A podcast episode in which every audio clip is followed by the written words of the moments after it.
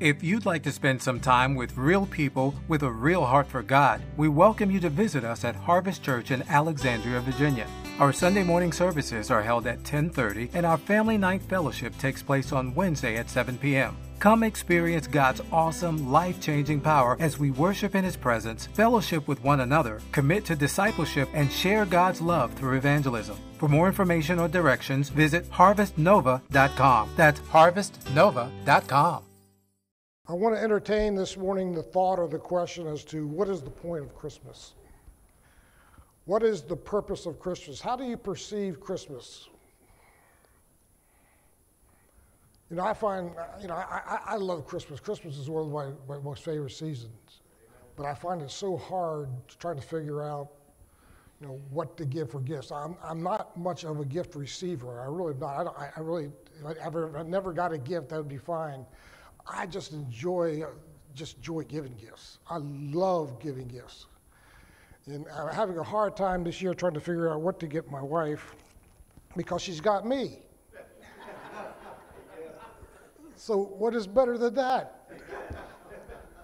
But uh, with that said, you know, what is the, what is the point of Christmas? What, what, how, do, how do you perceive Christmas? Full disclosure, some, I, I'm a storyteller. I, I love telling stories.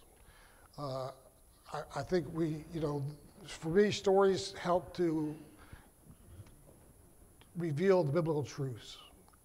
I'm not the only one that liked telling stories, by the way. Jesus told stories, they were called parables.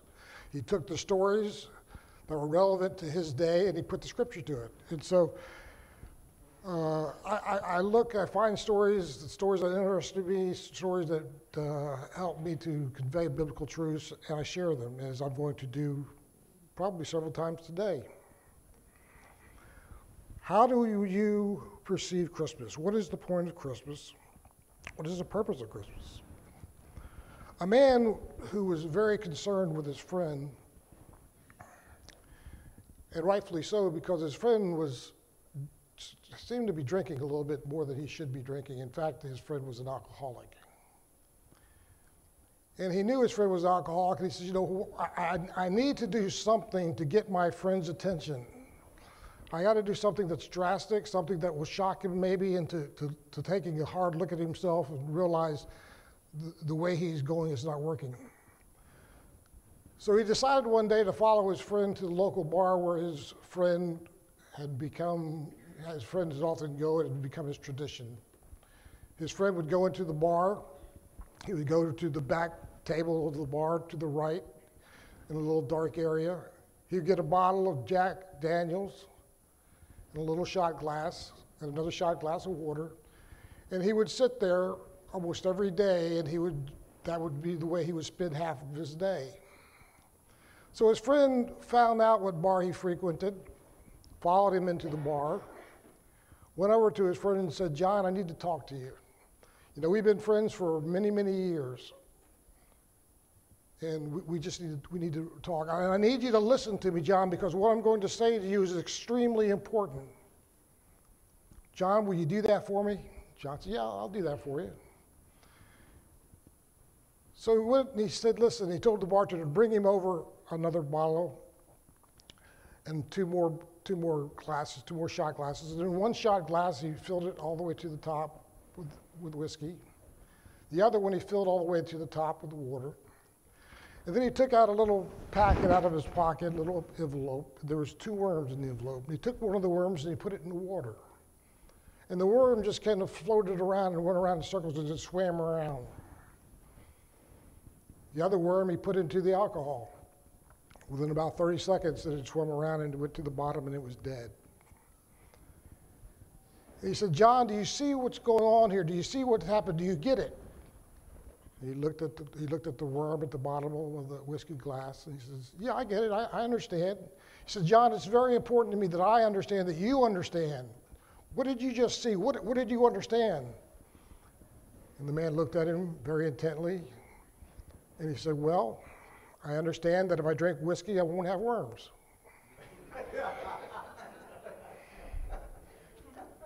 he didn't quite get it. You know, I think we can say together that John didn't understand. that John didn't get it. Well, I'm here to tell you that there's a lot of people that don't get it when it comes to Christmas. They don't understand what it happens or what it means to have a Christmas. Now, I've, I've given each one of you out there, at least I've offered it to you, and if you haven't got one, I've got some more that my wife will give out later. And, I, and it's, it's, it's a, uh, a list of what they call modern Jesus and biblical Jesus. I'm not going to go through this w- with you this morning. I'm going to challenge you to take a look at this. I'm going to challenge you to take it home throughout the week and throughout the Christmas time. And on the left side, where it says biblical Jesus, for you to look at your Bible, because you know the Bible, bottom line is, is that um, we don't come here just to listen to someone speak. We're not here to have a auto, you know, uh, auditory contest. We're here to learn and to be equipped and to be able to go into this world and to preach the gospel of Jesus Christ. We're here to be taught how to understand. And if you're here this morning and you can't find the scriptures to do this, then we need to talk. We need to find out why you can't read the Bible, why you can't use the tools, and what we can do to help you to use those tools. Because when the, the, disciples got together, and again, my brother over here in the military, and I point you, I'm going to talk about you because you understand me where I'm coming from. They, they, we, had, we had staff meetings, and that commander sat at the top, at the head of that staff meeting, and you sat somewhere around that staff because, didn't you? And, and that's and you, the commander told, gave out our orders what we were supposed to do, for, and usually once a week. And we sat around that staff, and I sat right to the left of the commander because I was the chaplain. And he said, every single commander I ever worked for says, I want you here beside me. I think he wanted me there beside him so he would calm down on some of the bad words. but I would temper things.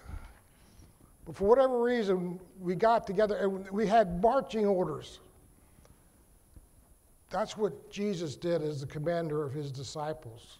He got them around the table and he said, Listen, this is what we're going to do. This is how we're going to take the next hill. This is how we're going to proceed within the context of our ministry. And this is how we are going to, to win this war. We're not going to win the war that we're living in today by not reading the Word of God and implanting it within our hearts. We're not going to read the Word, of, we're not going to be able to, to succeed in this world without, without prayer. We used to say you have to put feet to your prayers. If you don't have a Bible that has a concordance in the back of it, you need to get one. And if you don't have one and can't afford one, get with me personally. I will buy you one. It's that important. It's that important that you know how to use God's word. It's not important. You know, it's, it's extremely important that we realize that we don't come to church on Sunday to hear the word of God, and then take that Bible and, and you know, like, like I do, because I've, I've got like 25 Bibles at home so I can do this. I leave it in the car sometimes till next week. But that doesn't mean I don't read the Bible during the week. I got 25 other Bibles at home that I'm reading. The question is, what Bible are you reading between Monday and Saturday? Or is the only, the only place that you're hearing the Word of God is what is put up on this board back here or what is said over by the preacher? Again, what is your perception of what it means to be a Christian.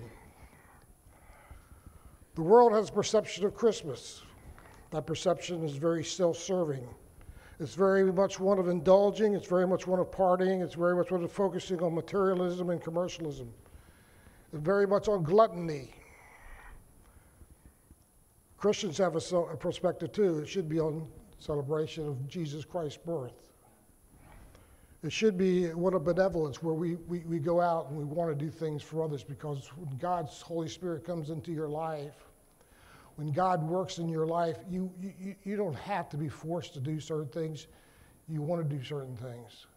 It concerns me about those that fail to attend church. The Bible says, assemble yourselves together. Why, why does he do that? Because that's where we get our power. It's not that I care that people stay at home. In fact, it's great that we're able to stay at home. I have to stay at home times because of my of certain illnesses that are in my life that I'm dealing with now. And it is great. It is actually a blessing to be able to get on when I'm not able to come to church and hear the Word of God being preached in my, in my, in my room. I mean, I, I, I, I really much appreciate it. But if you're able and you're a, and you can walk and you can be here, and you know, the question is, is what is motivating you? What is your perspective? How does God operate? How is God's Holy Spirit in your life? It's not how you know. Again, this is another story. But a general was uh, looking for a driver, and he was interviewing some of the soldiers that were in the battalion. He, had, he selected three that were given to him as good drivers. And one drove very close to the edge and very slow and was very meticulous. He, he, he, got, he got the general from point A to point B very, very, very safely and as well as quickly. The other one, he kept stopping and starting, stopping and starting. He, he was just, just too apprehensive and finally, he realized that this, this, that guy definitely not the one I want. And then he had another one, and this guy, he was just like a, he was like a race car driver. He, he could drive anything. He could drive quickly, and he, he drove around those curves. And he got close to those curves, but he got that the journal there faster than anybody else. And the general said, they asked the general, what driver do you want? He said, the one that was the slowest the one that stayed further away from the curve, the one that didn't take the risk. Sometimes, folks, many of us in the Christian church drive our lives like we are the race car drivers, not seeing how far away we can be from the dangers, but how close that we can be to a risk. It's not how close that we can be to the falling, but it's how close that we can be to God. If you have your Bibles, I'm going to ask you to turn to Isaiah uh, you don't have to. I'm going to read the scriptures for you, but it's on Isaiah chapter 7. There's only going to be a couple, two or three scriptures I'm going to read Isaiah chapter 7, 14, Isaiah chapter 9, 6 through 7. But the, the, the, the real story is not in the passage of scriptures, but in the history that precedes Isaiah speaking these words. I want to take you back, if you will, to almost 700 years, 730 years before the birth of Jesus Christ. Solomon has, has just died. You know, of course, there was David who was before Solomon. David considered he's probably the earmark, he's probably the, the standard bearer, one of the best kings that Israel ever had. In fact, it's through the lineage of David that we hear about Jesus. We don't talk about the, the kings that came before David, we, we talk about David. Because David was a man after God's own heart, David loved God. But even then, David had a lot of things in his life that wasn't quite right. David was told over and over again there are certain things that you need to do and certain things you shouldn't do. One of the things he told, told David was you were not supposed to have a harem. Well, guess what? Out of all the kings of Israel, David had the largest of all harems. He told David, he said, Listen, God told David, don't count your people. Trust in me. What did David do? He goes out and have a census, and he counted all the people because he wanted to, to stroke his ego. Look at how many people that I rule over. He told David, Do those things and trust me, and I will bless you. Now we know that David fell in love with, with a young lady by the name of Bathsheba. Remember that? This is the guy that's after God's own heart. David, a man after God's own heart. He sees Bathsheba, and I, you know, it's hard for me to, to look at this because I look at it from a command. You know, in, in our world, this is just almost unforgivable. But God is a God of mercy and God of grace, and God is a God of forgiveness. I'm not always. I don't know if I could have forgiven David. David finds this woman bathing on the top of a building top next to his, in, within the context of his kingdom, falls in lust with her because he didn't know her. He hadn't never talked to her. All he saw was her in the bathtub across the way, and he had to have her and he makes, he makes a question. He says, Listen, who is she? Where does she, where, who does she belong to? Who is she married to? And she was married by none other than one of his most loyal captains, Uriah. And so he says, you know, I just can't take Bathsheba. If I take Bathsheba, that would really look bad. I'm not gonna. I don't want to look bad in front of everybody. I mean, that would just, you know. So how can I do this? So he takes Bathsheba. So he takes Uriah and he sends him to the front lines. You know, there's a there's a front line in, in the military that you know you don't want to go. There's a front line in the military where they send people that you know, they're, they're almost like fodder. I mean, someone's got to do it. Someone's got to break the line. Unfortunately for me, they usually call that the Marines. I mean, they go wherever else. The difference between an Army guy and a Marine guy is that you tell the Marine guy to go take the tank, and he says, yes, sir, and he goes. An Army guy, you tell him to go take the tank, he says, yeah, me and what Army? They don't go. But Marines, Marine, I, I love working. I, I, worked with Marines. I served with Marines in Bosnia. They're, they're, they're, they're, great guys, but they're crazy. I mean, they are they're they're just told, and they, and they go, and they're and they're great. And I, I love to death. But the story goes on. He takes Uriah and he sends him to the front lines, to, and, and, and of course he's slaughtered on the front lines. And of course that was orchestrated so that he could get Bathsheba and then he takes Bathsheba as his wife. Now, you would think all that, you know, how, how could God say he was a man after his own heart? Well, God looks beyond your sin. He looks beyond my sin. He looks beyond all those things that have gone on. And even though we may judge from all of these things, God is the perfect judge. Don't quite always understand it. Don't under, always, uh, always get it, but he's a perfect judge.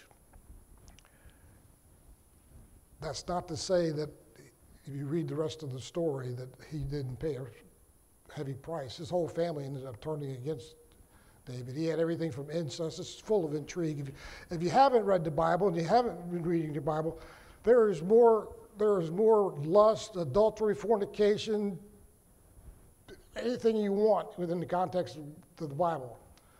I'm not endorsing all those things, I'm just saying it's there. It reads like a thriller, it reads like it's just, it's just, it's just an interesting read. But that was David. He was the king. And then after David became Solomon. And after Solomon came Obadiah.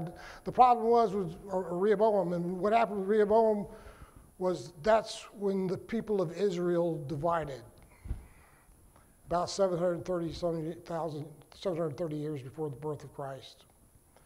You had the northern kingdom and the southern kingdom. The southern kingdom was Jerusalem and Israel. I mean, excuse me, Jerusalem and Judah. Jerusalem being the capital. This, the uh, northern kingdom was Israel, ten tribes of Israel, actually. And for years, they were in this squabble because basically what happened was when, when Jeroboam became the next king, he couldn't, they, they wouldn't follow him, so 10 tribes broke away. And the kingdom of God, or the kingdom of Israel, not the kingdom of God, there is no chaos in the kingdom of God, but the kingdom of Israel that was on earth at that time was in chaos. The leadership of that world, of the world was in chaos. And, Israel, and it was in that time that Israel, or not Israel, but Isaiah, says the Bible says that Isaiah saw the Lord high and lifted up, and his train filled the temple.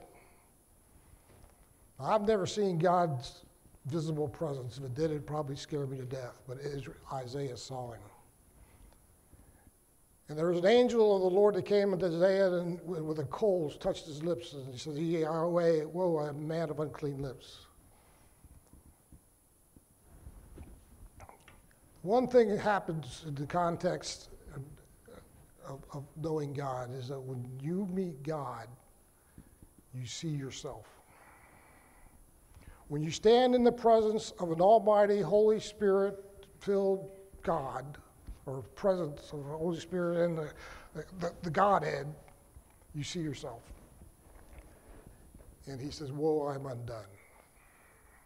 Now, the scripture goes on to say that that was part of Isaiah's calling to where he was going to be called to, to, to the people of Israel to tell them to change their ways. For whatever reason, Israel continued to have problems with idolatry. They continued to have problems with worshiping other gods. They continued not to, to serve and follow after God. They, they, they want what a lot of us all want, from the very garden until now total autonomy, to make our own choices, not to believe that God could, is better at doing that, but that I can do it better myself. And the scriptures tell us that at that time that Isaiah is telling the people of, of, of Israel, you know, because of your refusal to comply with God, because you are a people that are stubborn, that are reigning in sin, God is going to cast judgment upon you, and you are going into captivity. It preceded 70 years of captivity. The Assyrians came first, then was more than a couple years later that the Babylonians came, and they were sent into captivity for 70 years. The current major prophet, he was uh, one major prophet, but a contemporary of, of Isaiah was Jeremiah. He prophesied basically along the same lines. We said there would be a boiling pot out of the north that was going to come, and this was going to be the destiny for Israel for the next 70 years. Think about it for just a moment. That God had told them initially, you, you don't want a king. You, you really don't want a king. But the people said, We want a king. They gave them what they wanted. Over and over and over again, where the people of God have gathered together, God has given them what they wanted. To, and, what, and what they want is, is in opposition to what God wants for them. There's always a price to be paid. It looks dark, doesn't it? I mean, 70 years, can you imagine? They had to wipe out a whole generation of people that were not thinking right, that would refuse, that refused to comply with God. God said, okay, that generation refused to do those things that I wanted them to do, so that generation will be removed. Well, God didn't forsake them. God never forsakes them. Every single situation and circumstance in the Bible where dark things happen, there's always a light. There's always a light that shines in the darkness. And in Isaiah, that light was the, the messianic prophecy of the coming of Jesus Christ. He's saying, even though you are in darkness now, even though you have done all of these things, there's one who is coming. And in Isaiah chapter 7, verse 14, 700 years before Jesus Christ was even born, it says, Therefore, the Lord himself will give you a sign. The virgin will conceive and give birth to a son, and you will call him Emmanuel. We sang about it this morning in our hymns. Emmanuel, what is that? God with us. Talking about the presence of Jesus Christ will come and reconcile men and women to himself. It talks about the manner in which he will be born. He will be born of a virgin. But let there be no, let there be no,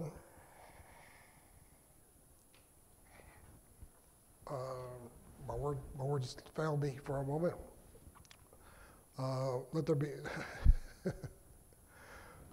Understand this that it was not his birth that was a miracle, it was the conception. It was the conception. To one of the names given Christ Emmanuel, meaning God with us, it pointed to his human birth and his divine nature. And then again in Isaiah chapter 9, verses 6 through 7, it says this For unto us a child is born, to us a son is given, and the government shall be upon his shoulder. And his name shall be called Wonderful Counselor, Mighty God, Everlasting Father, Prince of Peace. Of increase of his government and peace there will be no end upon the throne of David and over his kingdom to, in order to establish it with judgment and justice from that time forward and forever. So, again, we talked about his family lineage, that from David. We talked about the government being a head of government, having a throne and being a king, and they will be of an eternal kingdom.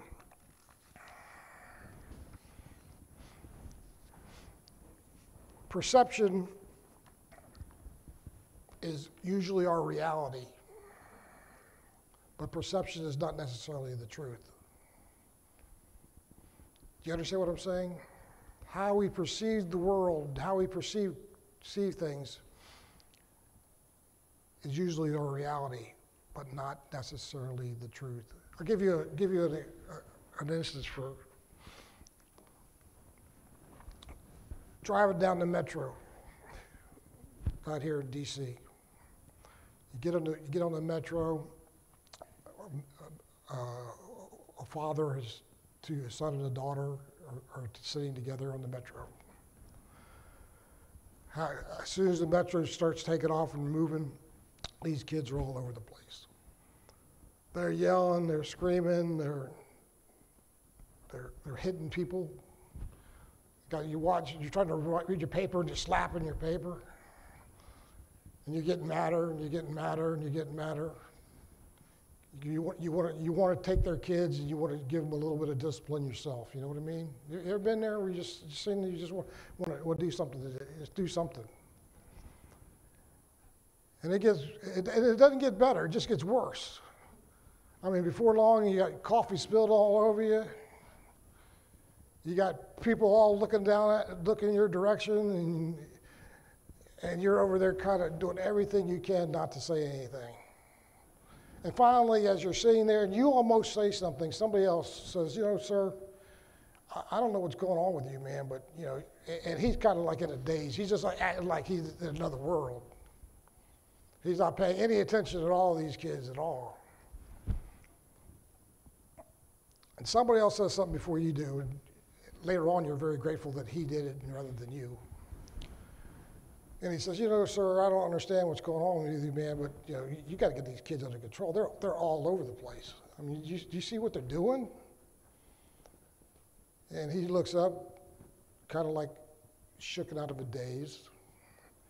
He said, yes, sir, you, you know, you're absolutely right. I, you know, I apologize. He says, you know, I, I, we, we've been at the hospital all day long. Their mother died three hours ago. And I, I just didn't have the heart. I haven't even been able to tell them yet. See what the, percep- what the perception was before, and now what the perception is the next a few minutes later. I mean, 30 seconds made all the difference in the world. 30 seconds made all the difference. You went from wanting to strangle these kids that were running all over the place to taking them up, taking them up in your arms and hugging them and showing them that you love them. It's so very important that we be careful on how we perceive things. You know, we have been told that Jesus Christ is returning soon.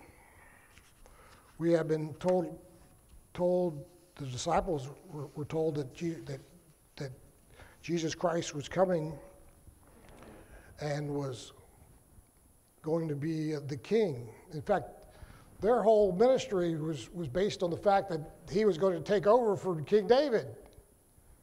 I mean, why did they all go 20 different directions when, when he was crucified? Because they couldn't get it.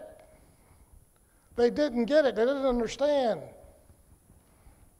In fact, in Luke chapter 18, verse 34, it says, The disciples did not understand any of this. Its meaning was hidden from them, and they did not know what he was talking about. That was when Jesus was explaining what was going to take place with him. He said all these things are going to take place, and they didn't understand. We're still waiting for Jesus to return. And I believe he's going to return. And I, and I keep preaching the same way the disciples did, the Apostle Paul did, and Peter did, and Luke did, and John did, and the disciples did, because God placed that in my heart that Jesus is going to return. And the more I look at this world, I really do believe he may be coming back any second now. I'm surprised he's not back already, to be quite frankly. I can't see any reason why he can't be back. I look at the scriptures and look at the prophecies. I believe they're all been fulfilled. But I also know that's my perspective. But I'm going to keep preaching my perspective because that's what the Bible told me to preach. That's the perspective of, of the disciples. That was the perspective of those that love and care for God because we, we want to be ready for when He comes.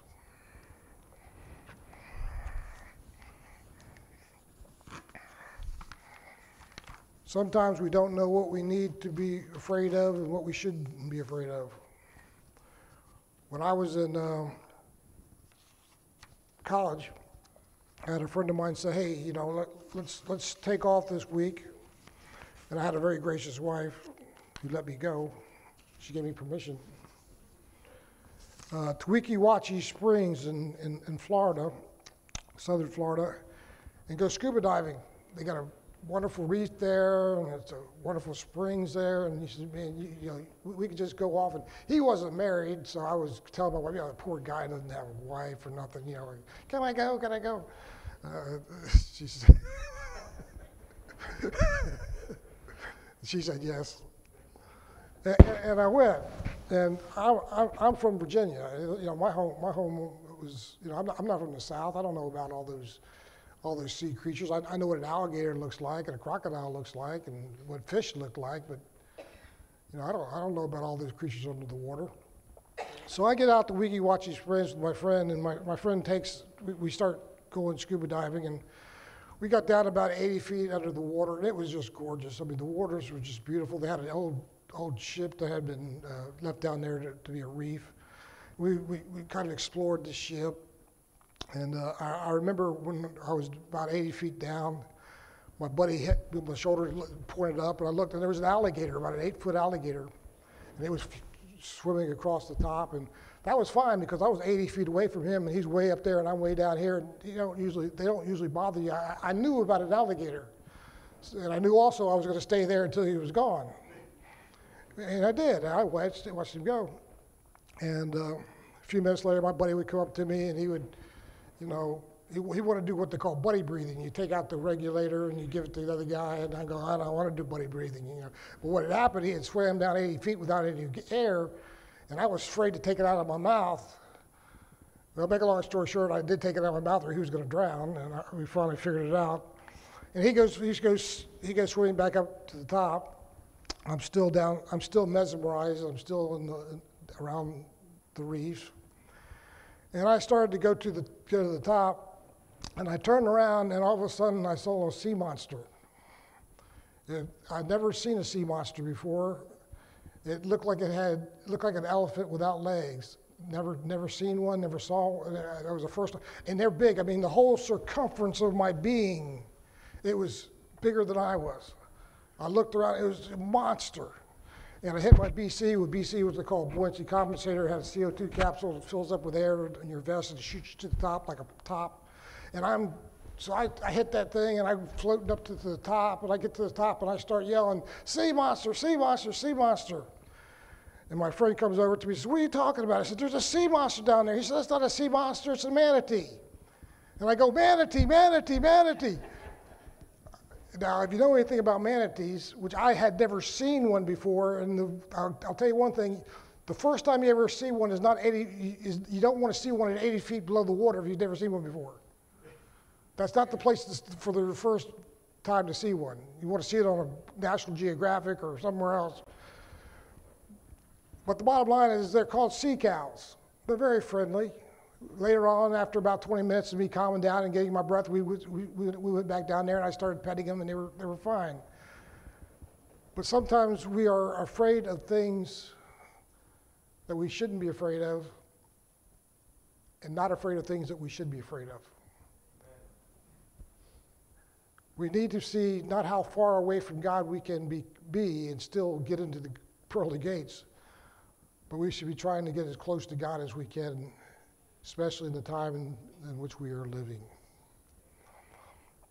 I'm going to end with one more story just because I, it was one that I found that was very interesting that was said to me. And, uh, I remember, remember, some of it's, it's a real, it's a true story. Uh, back in the, the, late 50s, there was a well-known host, comedian, songwriter. Uh, he was just getting on the TV at the time. His name was Stuart Hamblen. You may, some of you may have know, known him. He was noted for his noted for drinking, womanizing, and partying, basically what everybody else in Hollywood is noted for. Uh, I don't mean to paint such a broad brush, but a good majority, I would say. But sometime later, a preacher was holding a tent revival nearby, and Hamblen invited the preacher to his radio show. And he did so just so that he could make, make fun of him, to, to get him on the radio and, and poke fun of this preacher. Now, that never happens with Christians. Nobody ever makes fun of us, do they? No, no, no, not at all. But early in the service, the preacher announced, uh, oh, excuse me, on his radio show, yeah, invited him to his radio show to make fun of him. But in order to get more material for a show, before he actually appeared on the radio, uh, Hamblen showed up at one of his revival meetings. He had a, he had a big tent. He said, Man, this is what I'll do. I'll show up at the tent revival, I'll gather some material, then when we get on the radio, I can make, make fun of the preacher. But early in the service, the preacher announced there is a man in this audience who is a big fake. Now, I don't know about you, but when I get up and I preach, or sometimes I will, will, will say certain things that, you know, I'll look at across the audience and I'll say, God is speaking to you. There's something in your heart that's not right this morning. And, uh, and that's probably true. I could say that this morning, and there's probably people here. There's probably one or two or three people here. The difference between whether or not that lands is God's Holy Spirit. See, if I say that and all of a sudden it lands in such a way that it tweaks your heart, that means God is speaking to you. I may not know who you are particularly, but I do know God's Holy Spirit, and I know that is the truth. When I was saved, when Jesus Christ came into my life, someone came, it was Lowell Harrop, which was our uh, youth leader, uh, at that time my youth leader, and later pastor. But he got up and he preached a message and he said, You're here today and you need God because your life is all broken up and you, you, you just need Him. And, and a few more words. And I made a beeline to the, to the front and I gave my life to Jesus Christ. And I was not alone, there were several others. But you know something? When he said that to me, he wasn't talking to Joe and John and Jeff and Jerry and Mary and Ed. He was talking to Warren. And when God's Holy Spirit reaches out to you and He talks to you, He's not talking to the, everybody else, He's talking to you. You may be here this morning and God is speaking to you. In that particular situation, that, that young man who went there, that, that, that comedian, that star, or whatever he might call himself, he thought that that preacher was talking to him, just like many people in that congregation probably thought that, that evening. A couple nights later, the man that went to the uh, Hamblen, the man who went to the tent revival, showed up at the preacher's door drunk. He was banging on the preacher's hotel, hotel door at about 2 o'clock in the morning, and he was demanding to see the preacher. But the preacher refused to see him. He said, Listen, this is between you and God, and I'm not getting in the middle of it. But later on, the preacher relented and he allowed Stuart in. And they talked to about 5 o'clock in the morning. At 5 o'clock in the morning, Stuart dropped to his knees and he cried out to God, Save my soul and change my life. And the Bible, and, and, and, and, the, and he did it. God saved him. And so, how do we know that? Well, we, we, know that because all of a sudden, Stuart, he quit his drinking, he quit chasing women, he quit everything he used to think he was so fun. And he began at that particular time to lose great favor with those that were in Hollywood. All those that he had thought were his friends, all those that he had so tried to impress, all those people around him that he, had, he, he, he sought their influence, had ultimately turned on him. He was ultimately fired from a radio station that he was working at because he refused to accept uh, alcoholic company sponsorship of his show he went through such hard times, like the devil often orchestrates to lure him back to the dark side. He tried writing some religious songs, and he did write a couple. The Old House, another, another was Until My Heart Will Go On Singing. Make a long story short, a friend of his came by to talk to him. And he said, Listen, Hamlin, was it worth it? a known movie star, talking to Hamlin, says, Was it worth it? You, you, you lost your, your friends, you lost your reputation, you lost your job. Would you do it over again? He said, Yes. And immediately I do it. It was worth it all. He says, What are you going to do? I don't know. His friend told him, when he asked him, What are you going to do? He says, It's no secret what God can do. And his friend said, You know, you should write a hymn. I don't know if you're familiar with that hymn, but there is no secret what God will do, is the hymn that he wrote. The young preacher that was preaching at the tent was Billy Graham. The friend that came to ask Joe Hamlin whether it was worth it or not was John Wayne. It is no secret what God can do. If God's Holy Spirit's talking to you this morning, listen.